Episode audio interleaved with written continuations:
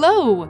You are listening to the Plumfield Moms, and this is Monday Morning Book Review. B is for Betsy by Carolyn Haywood, a Plumfield and Paideia book review by Sarah Masaryk, originally posted on August 11th, 2023. I have a sweet young patron who is an independent reader, but who just isn't interested in many traditional chapter books yet.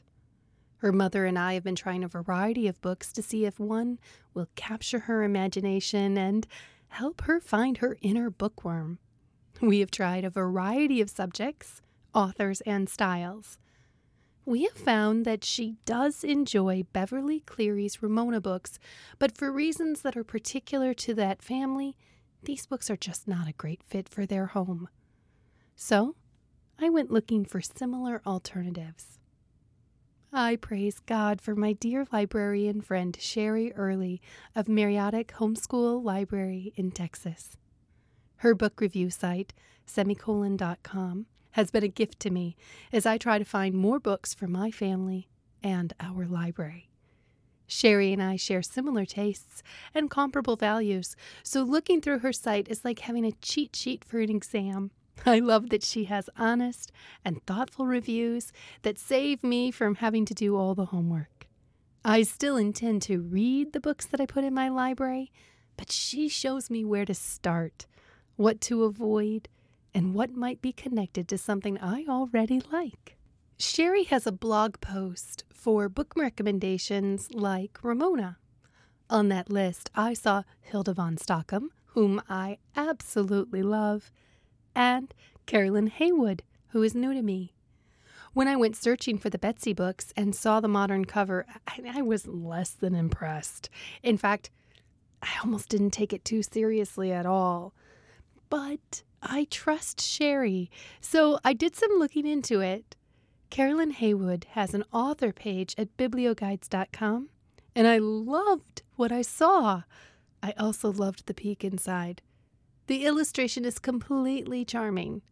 Thanks to Biblioguides and Sherry, I decided to order a few of the Betsy books, as well as two and two are four, and I took them camping. Oh my goodness, was I ever delighted! I read B is for Betsy by the morning campfire with two cups of coffee.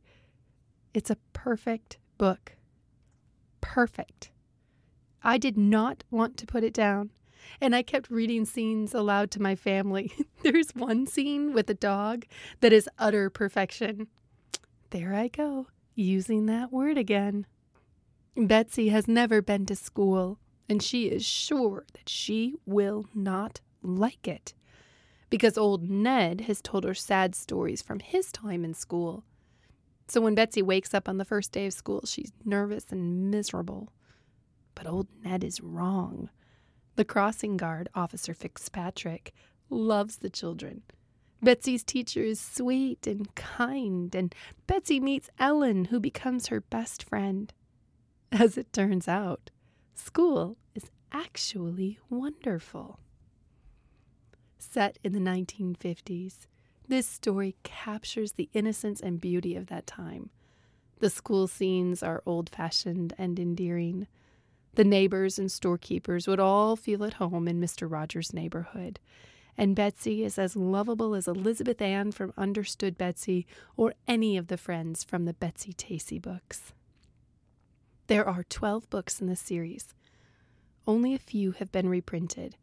I was able to find three of the first four in hardback for about $5 a piece on used book sites. The second book, Betsy and Billy, was more costly, but not hard to find. After that, they get much more challenging to find and expensive. The covers on the reprints are, as I said above, a terrible representation of the book. But the old books are easily 35 to $75 a piece. If you find them in the wild, grab them. And if you don't want them, sell them to me for an affordable price. I want them for my library.